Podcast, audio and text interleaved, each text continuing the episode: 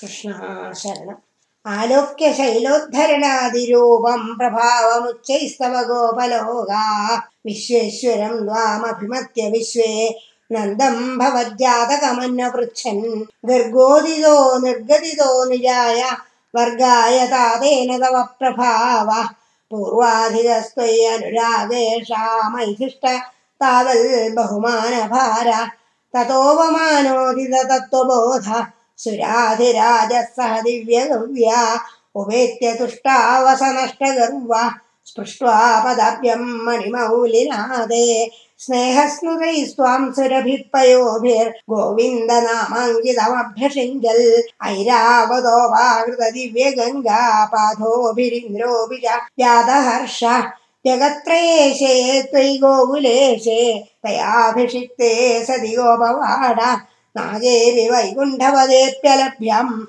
ശ്രയം പ്രവേദേ ഭവത പ്രഭാവാൽ. കഥാചിദന്തരീയമുനം പ്രഭാതേ. സ്നായൻ പിതാ വാരുണപൂരുഷേണ. നീതസ്തമാനേതുമകാപുരീം ത്വം. താം വാരുണിം കാരണമർത്യരൂപ. സസംഭ്രമം തേന ജലാധിപേന.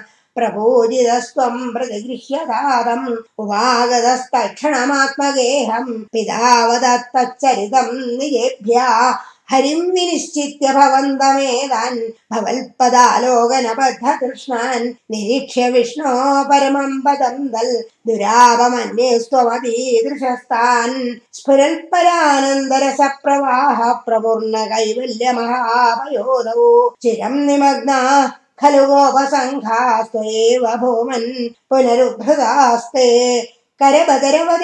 देवपुत्रावतारे परपदमनवाप्यं दर्शितं भक्तिभाजां तदिह पशुपरूपी त्वं हि साक्षात् परात्मा पवनपुरनिवासिन् पाहि मामयेभ्यः